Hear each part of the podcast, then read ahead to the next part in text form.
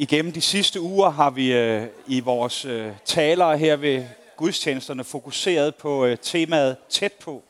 Og det har vi gjort, fordi vi tror på, at øh, Gud ønsker at komme tæt på os. Han ønsker at prioritere nærvær med os før vores tjeneste. Og at, at vores formål er også at komme tæt på Gud, mere end at få ham til at gøre ting for os. Og på samme måde er vi også øh, kaldet eller skabt til at gå tæt på hinanden og være i relation til hinanden. Og det er det, som kristenlivet på sit dybeste niveau handler om, og det er det, vi prøver at fokusere på og zoome ind på de her uger. Og i dag vil jeg fortsætte det tema, og, øh, og jeg vil tale om det over emnet det gode venskab. Og jeg kan starte med at spørge, har du gode venner i dit liv? Du behøver ikke svare mig her, og især hvis du ikke har, så lad være med at løfte hånden. Øhm, måske har du nogle rigtig gode barndomsvenner. Øh, måske har du nye venskaber, som er på vej, hvor du tænker, at det her det har potentiale til at blive rigtig godt. Uanset hvad, så tror jeg, at for de fleste af os, måske os alle sammen, betyder det her med venskaber, nære venskaber og relationer rigtig meget. Jeg har tre øh, piger, tre døtre, øh, og jeg har lagt mærke til igennem deres opvækst, hvis der var noget, der betød meget, både i børneårene og i teenageårene, og vel stadigvæk nu, så var det det her med gode veninder. Og øh, veninde øh, konflikter var noget af det, der kunne ødelægge mest for mine døtre. Det her med at have veninder, og der var problemer med kommunikation, når man blev uvenner og sådan noget. Det betød bare så meget at have gode, nære veninder. Og jeg tror for os alle sammen i vores opvækst, der er det meget værdifuldt og noget, der er med til at forme vores selvværd, vores selvbillede, at vi har gode venner omkring os. For mit eget del, så havde jeg en rigtig nær øh, ven i min barndom og min ungdomsår, som jeg delte alt med, som jeg delte troen på Gud med. Og jeg vil sige, når jeg sådan reflekterer over det her som voksen, så synes jeg, at vores relation til hinanden igennem min øh, ungdom og mine teenageår betød uendelig meget for min måde at nærme mig Gud for, for hele min øh, oplevelse af at blive formet og dannet som kristen, og min forståelse af Jesus igennem min teenageår og min opvækst. Ifølge tænkere som for eksempel Aristoteles og også en øh, forfatter som C.S. Lewis, så er der faktisk ingen relation, som fører os tættere på et andet menneske, end netop det gode venskab. Og ifølge Jesus, så gælder det samme faktisk i relationen mellem os og Gud. Måske er det netop her i aften, at øh, du vil blive udfordret til at prioritere anderledes, til at tage nogle valg i forhold til din relation til mennesker omkring dig. Måske er der et konkret menneske, som du i aften bliver udfordret til at, at øh, ændre din relation til. Det kan også være, at du i aften bliver udfordret til i din venskab, i din relation med Jesus, at tage det et spadestik dybere. Vi, Inden vi går videre, så synes jeg, at vi skal læse sammen. Vi læser fra Johannes evangeliet 15, vers 12 til 16, og det kommer også op på skærmen. Der står sådan her, det er Jesus, der siger det til sine disciple i, øh, og det bliver sagt i konteksten, hvor han også underviser om, at han er vintræet, faderen er vingårdsmanden, og vi er grenene.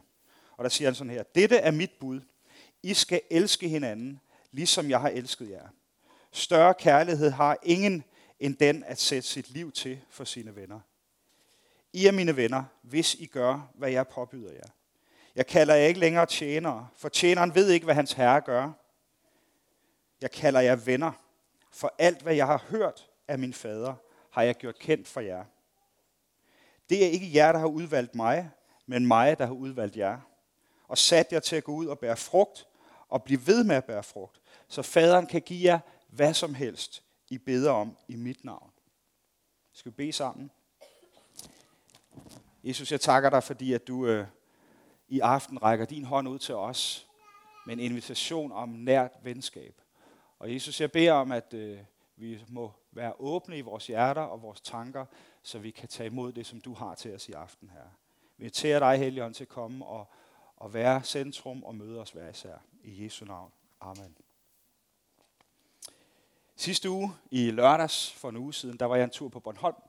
Øh, det er jeg jævnligt, men den her gang havde det en særlig årsag. Det er sådan, at øh, det var 30 år siden, at øh, min folkeskoleklasse stoppede, altså øh, 30 år siden, at vi gik ud af 9. klasse, og det skulle fejres.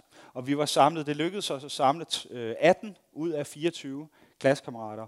Og i modsætning til i dag, hvor man måske skifter klasse meget, så var det faktisk en, en gruppe. langt de fleste af de her folk var nogen, som jeg havde delt 10 år sammen med i folkeskolen.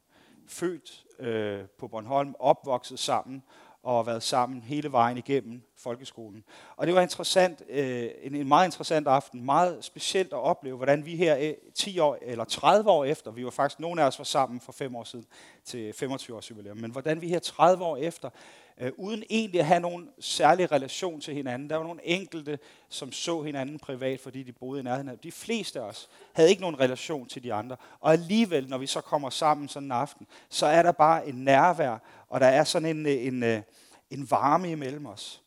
Det var som om, at der var ikke nogen af os, der skulle opnå noget. Der var ingen af os, der skulle øh, øh præstere et eller andet, men vi, det var, der var bare den her fælles konsensus af, hvor er det sjovt og hvor er det fedt at få lov at være sammen igen, og få lov til at dele fællesskab med hinanden. Og jeg kan huske, at jeg tog hjem efter den her fest og tænkte, det er godt nok specielt, at, at øh, de her venskaber formet igennem 10 år, igennem øh, skolegangen med, med masser af timer sammen, hvor vi sidder og lytter til undervisningen, men også utallige frikvarterer, klasseture osv. osv. Det, der bliver formet igennem de år, er, at det stadig har en form for substans her 30 år senere.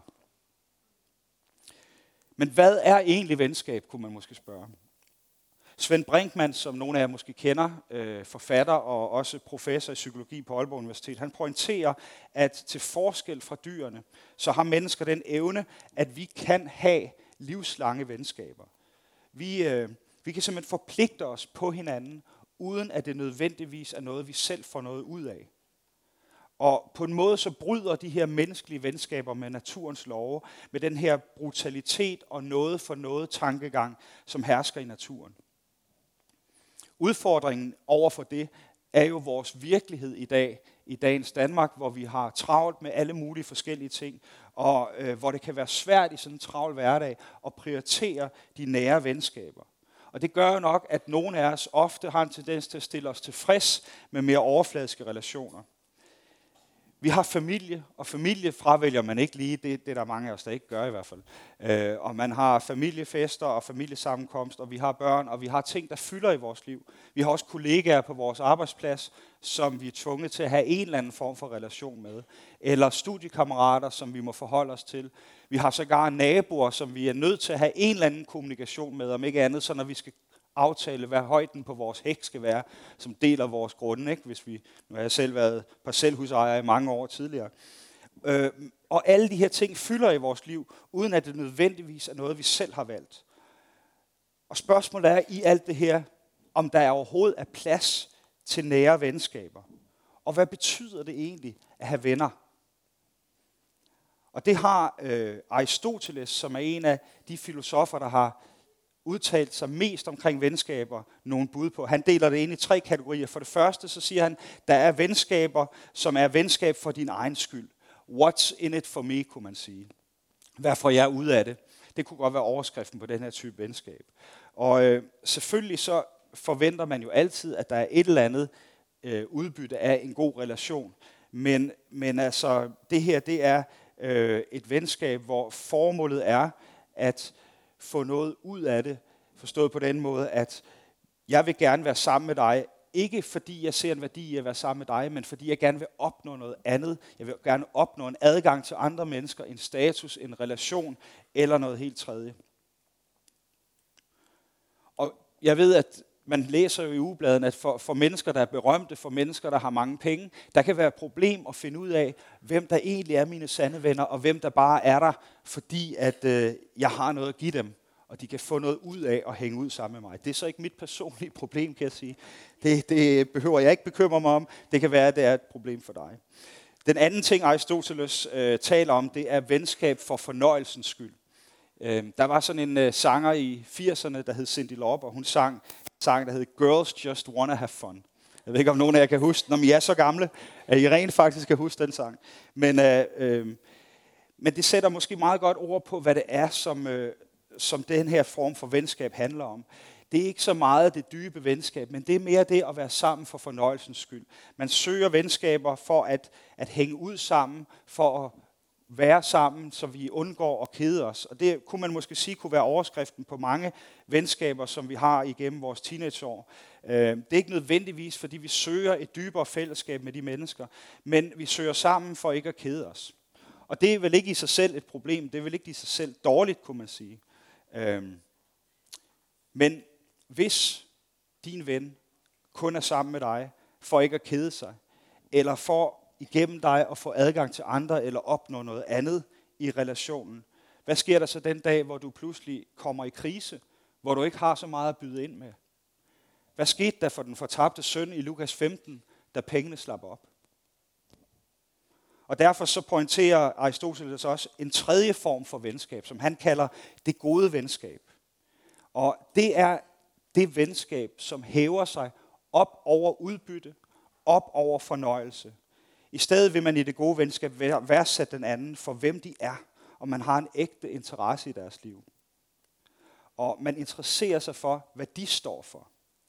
Øh, og en god ven interesserer sig ifølge Aristoteles for den andens velbefindende. Altså den, man ønsker den anden det godt, uanset hvad man selv måtte vinde eller tabe ved det. Og øh, Aristoteles pointerer, at den her form for venskab, det gode venskab, er efter hans mening den fineste form for kærlighed. Og den mest nødvendige relation i livet for at lykkes som menneske.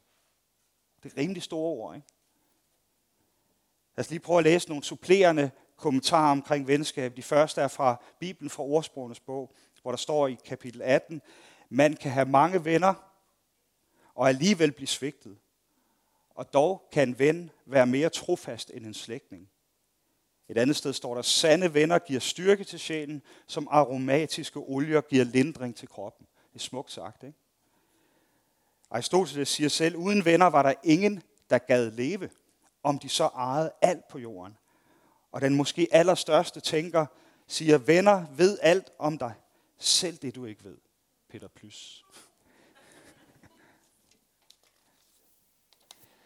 Så hvad kendetegner så det gode venskab? Og der er tre ting, jeg har lyst til at pointere, inden vi går tilbage til teksten og kigger på den.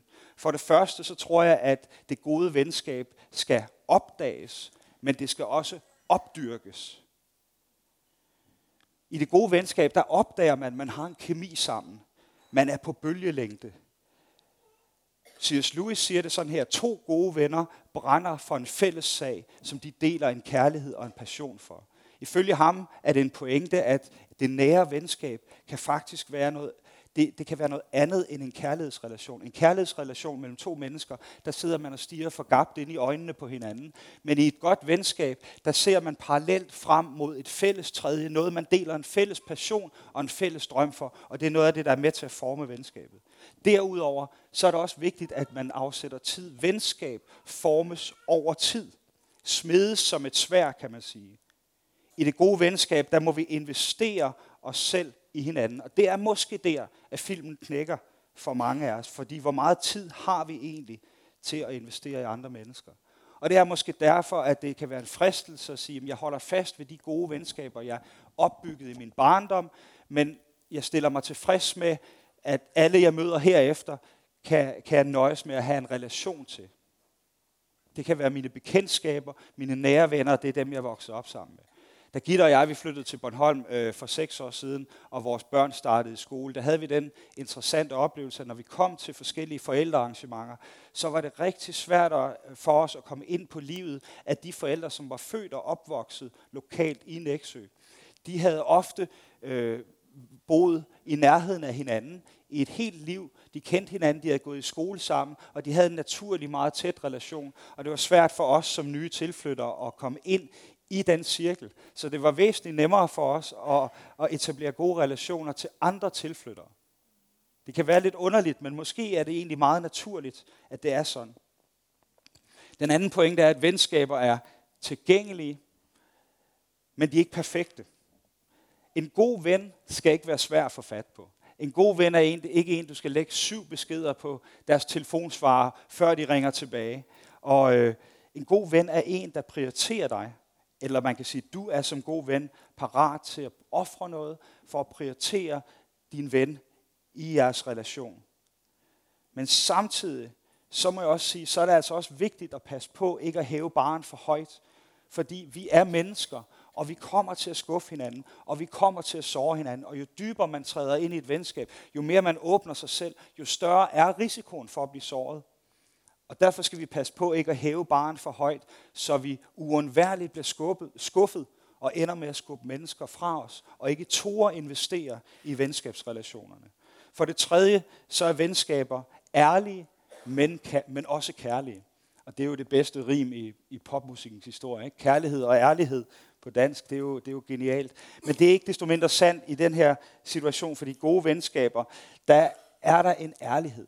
Man undlader ikke at fortælle hinanden sandheden, hverken om sig selv eller om dem, man er ven med. Fordi at i et godt venskab, der er der tillid. Der kan vi have tillid til hinanden, og derfor så tør vi at spejle de negative sider og de blinde vinkler. Men vi gør det samtidig med kærlighed, vi gør det med nænsomhed, og vi er opmærksom på, at timingen er rigtig. Vi maser ikke ind i hinandens liv med træsko på, men vi er parat til at investere os selv i hinanden, også når det handler om at tale sandhed ind i menneskers liv. Og jeg vil sige, for min egen del, noget af det vigtigste informationer, jeg har fået om mig selv, nogle af de vigtigste råd, jeg har fået, øh, har været igennem gode venskaber. Det har ikke været behageligt i øjeblikket. Det har ikke været rart at, at blive spejlet med nogle sider af mig selv, som jeg måske ikke kendte, eller som jeg i hvert fald ikke brød mig om at se i øjnene. Men ikke desto mindre, så er det de råd, der har været med til at skabe den mest positive forandring i mit liv. Det er sagt af mennesker, der holder af mig, og hvem jeg har tillid til. Og man kunne måske sætte det på spidsen og sige, hvis du skal give kritik til nogen, så skal du måske først rensage dit hjerte og mærke efter, elsker jeg dem? Ønsker jeg et venskab med dem? Og ellers så tror jeg, at vi skal være meget forsigtige med at gå og uddele kritik til højre og venstre, hvis ikke vi virkelig samtidig ønsker en relation til mennesker. Men i et godt venskab, der er der netop en plads, der er en platform, der er et forum, hvor vi kan dele og være ærlige med hinanden. Som Peter Plys sagde, venner ved alt om dig, selv det du ikke selv ved. Og det er jo netop en af værdierne i et venskab. Og så tænker jeg her i kirken, og for dig, som er på besøg fra en anden kirke, så må du sætte din egen kirke ind her i stedet for. Her i København Vineyard, der, der taler vi rigtig meget om gudstjenesterne og netværksgruppernes betydning for vores liv. Gudstjenesterne som det her klassiske omdrejningspunkt omkring kirkens liv og tjeneste. Og netværksgrupperne som stedet, hvor man bliver set og hørt, og nogle gange bliver bedt om at tige stille, hvis man snakker for meget, men øh, hvor man bliver bedt for, hvor man kan diskutere de ting, der betyder noget. Man kan diskutere søndagens prædikner, eller livet i det hele taget. Netværksgrupperne, det er det her inkluderende sted, hvor vi gør en stor indsats for at sikre, at der ikke er nogen, der falder igennem netværket og bliver overladt til sig selv med sit eget liv og sin egen tro og sin egen tvivl i hovedstadens deprimerende anonymitet. Men samtidig skal vi måske også være ærlige ikke? og sige, at vi har faktisk også brug for at komme endnu tættere på. Vi har brug for at prioritere og opdyrke det nære venskab med få mennesker. Der er brug for, at du er ven for nogen. At der er nogen, du prioriterer at være ven for. Og gå særligt tæt på. Der er brug for relationer, hvor du fuldstændig kan tage masken af og være 100% ærlig og sårbar og lægge dit liv åbent ud. Og er det så i modstrid med kirkens tanker om gudstjeneste og netværksgruppe. Overhovedet ikke, fordi min påstand er, at det må netop være i kirken, hvor vi har den her fælles passion omkring noget, der er større end os selv. Det må netop være det ideelle arnested, den ideelle grobund for de rigtig gode og nære venskaber. Netop netværksgrupperne må der mere end noget andet være stedet, hvor vi har mulighed for at opbygge nye, dybe, nære venskaber. Man kunne sige, spørgsmålet er, hvor langt er vi villige til at gå her i øh, København med at inkludere og inspirere hinanden. Det er vores motto, at inkludere, inspirere og involvere. Hvor langt er vi villige til at gå virkelig med at inkludere og inspirere hinanden? Og tør vi virkelig involvere os i hinandens liv? Er Nyvej 7 også stedet, hvor de dybe og livslange venskaber opstår? Hvor vi tør at gå helt tæt på hinanden? Tør vi give os selv til fællesskabet i dag? Eller stiller vi os tilfreds med vores barndomsvenner og efterfølgende kun bekendte og overfladiske relationer? Jeg ved godt, jeg sætter lidt på spidsen, men jeg synes, jeg har en pointe her. Tør vi at være venner med hinanden? Tør vi investere i hinandens liv? Og bare roligt, jeg har ikke glemt øh, teksten. Lad os gå tilbage til teksten fra Johannes evangeliet. Det er nemlig sådan, at øh, Johannes evangeliet i hele forløbet fra kapitel 14 til kapitel 17, der øh, forsøger Jesus at forklare sine disciple, hvad er det, der skal ske? Hvad er det, der sker, når han snart skal dø? Hvorfor skal han gøre det? Og hele det her forløb, han prøver hele tiden at forklare sin disciple, som har så svært ved at gribe det her. Hvad er det, der skal ske? Hvad er formålet med det? Og i det her, i hele det her forløb, der bliver begrebet venskaber noget, der kommer til at stå helt centralt. Ikke kun igennem Jesu ord, men Jesus har jo igennem hele de tre år, han har vandret sammen med sine disciple, demonstreret, hvad det vil sige at være venner. Hvilken anden rabbi eller mester gennem historien har tilladt sine disciple at komme så tæt på. De har fulgt ham tæt i tre år.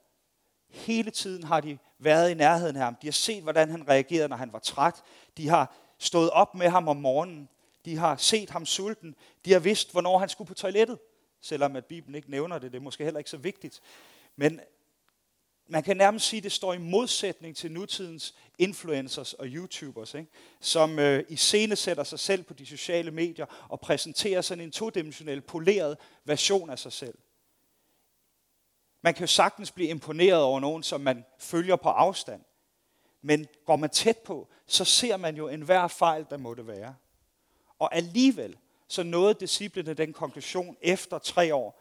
Jesus, han er virkelig Messias. Han er virkelig Guds søn. Og helt ærligt, jeg vil næsten sige, at det, for mig siger det næsten mere end Jesu ord og Jesu mirakler, selvom det er vildt at sige det, at hans disciple efter at have fulgt ham på helt tæt hold i tre år, kom frem til, jamen han må jo være Guds søn, han må være den, han siger, han er. Og på samme måde kan man sige, at Jesus, som har fulgt sin disciple i tre år, har oplevet dem på tæt hold. Han har set alle fejlene, han har hørt alle tåbelighederne, han har gentaget sig selv i det uendelige, og alligevel må det konstatere, at de igen og igen ikke fattede en klap af, hvad det var, han, han ønskede at fortælle dem, og hvad det drejede sig om. Det var en flok uhomogene mennesker. Det er ikke fordi, jeg skal svære på disciplene, men de var en flok uhomogene mennesker. Mange af dem var uuddannede. Øh, mange af dem var ikke engang specielt troende, når Jesus kom og inviterede dem til at følge ham. De havde ikke noget klart billede af, hvem han var, da han inviterede dem ind i den her nære venskabsrelation. Og alligevel, så siger han, elsk hinanden, ligesom jeg har elsket jer. Jeg giver mit liv for mine venner. Disciplerne vidste godt, hvem han talte om. Det var dem. Her hvor Jesu egen korsfæstelse nærmer sig, der går han jo helt tæt på. Måske tættere, end han nogensinde gør, har, har gået før. Han gør sig meget sårbar. Han siger, jeg elsker jer. I er mine venner. De var slet ikke på hans niveau. Vi er slet ikke på hans niveau. Men de var valgt, og de var elsket alligevel. Og du er valgt, og du er elsket alligevel. Og så er det måske, hvis man øh, er lidt kritisk og lidt kynisk, at man kunne sige, ja ja, det er meget godt, Hasse. Jesus han siger jo netop, at de kun er hans venner, hvis de gør, hvad han har befalet dem. Du læste det jo selv. Det er da ikke venskab. Så er de jo netop tjenere. Man kan da ikke stille den slags krav i et venskab. Eller kan man? Jeg vil påstå det modsatte. Fordi er det gode venskab ikke netop karakteriseret ved, at man altid er parat til at gå en ekstra mil for sin ven? Bliver man ikke netop tjener for sin ven? Ikke af tvang, men af kærlighed, på grund af styrken i venskabet. Pointen, tror jeg er, at Jesus han faktisk han pointerer blot, hvad det er for en venskab, han taler om. Hvis vi tror, at det at være Jesu ven i dag, betyder, at fokus nu er på alt det, som han skal gøre for os, så er vi tilbage i Aristoteles' kategori venskab for egen skyld. Et overfladisk, instrumentaliseret venskab. Hvis venskab med Jesus primært handler om, at du og jeg skal blive lykkelige, så er vi tilbage i det, som han kalder venskab for fornøjelsens skyld. Jesus han refererer her til det gode venskab, hvor vi, ligesom disciplene, får lov til at vandre sammen, sammen med ham og sammen med hinanden. Vi får lov til at komme tæt på. Det betyder, at vi kan tale med Jesus om alt. Vi kan tale med ham om det, vi ikke forstår. Vi kan tale med ham om vores smerter, om vores frustrationer, om vores vrede, om de ting, vi ikke forstår, og de ting, vi troede, at han havde sagt, men som vi ikke har set gå i opfyldelse. Alle de her ting, der er svære i vores liv, kan vi tale med ham om. Christoffer han talte i søndags om, øh, hvordan Jesus gik tæt på den blinde mand øh, og gav ham synet igen ved at spytte på jorden og smøre mudder i hans øjne. En rimelig alternativ måde at modtage et mirakel på, vil jeg sige. Jeg har ikke efterfølgende hørt om, jeg, har, jeg ved ikke om du har hørt om mudder i øjensmøringstjenesten. Jeg, jeg har aldrig hørt om, at den skulle være blevet oprettet, men det kunne jo være, at der var noget, der, at vi skulle tage fat om. Men i hvert fald, Jesus han går helt tæt på den her blinde mand og gør ham seende i et venskab med Jesus, i et godt venskab med Jesus, der lader vi ham tale ind i vores liv. Vi lader ham afsløre vores skyggesider. Vi accepterer mysteriet. Vi lever med, at det ikke er alt, vi forstår, fordi vi har tillid til vores ven. Vi har tillid til, at han ønsker os det bedste, fordi han har valgt os, og fordi han elsker os. Og samtidig så betyder det også, på den mest fantastiske måde, at Jesus han begynder at afsløre sine planer for os. Han inviterer os ind i maskinrummet.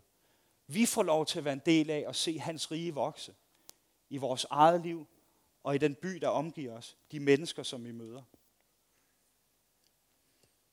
Afslutningsvis så kunne jeg sige, at i det gode venskab, der er der faktisk også en øh, indbygget risiko for svigt. Der, hvor vi lader barrieren eller skjoldet falde og åbner os for hinanden, der er der altid en fare for at blive såret. Jesus han siger, jeg er den ultimative ven, der elsker under alle omstændigheder. Tænk over det. Jesus han kender til den her risiko. Han sagde til sine disciple, I er mine venner, jeg elsker jer. I den flok, hvem stod der der? Der stod Judas. Jesus vidste, at Judas ville forråde ham. Der stod Peter. Jesus vidste, at Peter ville fornægte ham tre gange. Alligevel så inkluderede Jesus dem i sin kærlighed og sit venskab. Jesus siger, jeg holder mig nær til dig, selv når det koster mig livet. Jeg er parat til at miste mit liv, så du kan vinde dit liv. Og det var det, der skete på korset. Jesus han mistede sit liv, men han mistede også venskabet med Gud for en kort stund, for at du og jeg kunne genvinde vores venskab med Gud. Han har udvalgt os, fordi han ønsker relationen med os. Han har udvalgt dig, fordi han ønsker at involvere dig i sine og sin himmelske fars planer for dit liv og for den verden, der omgiver dig. Du er valgt, og du er elsket. Og for at tage slutningen af, af versene med, i en sådan relation, der lover Jesus os, at vi skal bære frugt, og at vi kan bede vores himmelske far om hvad som helst i hans navn.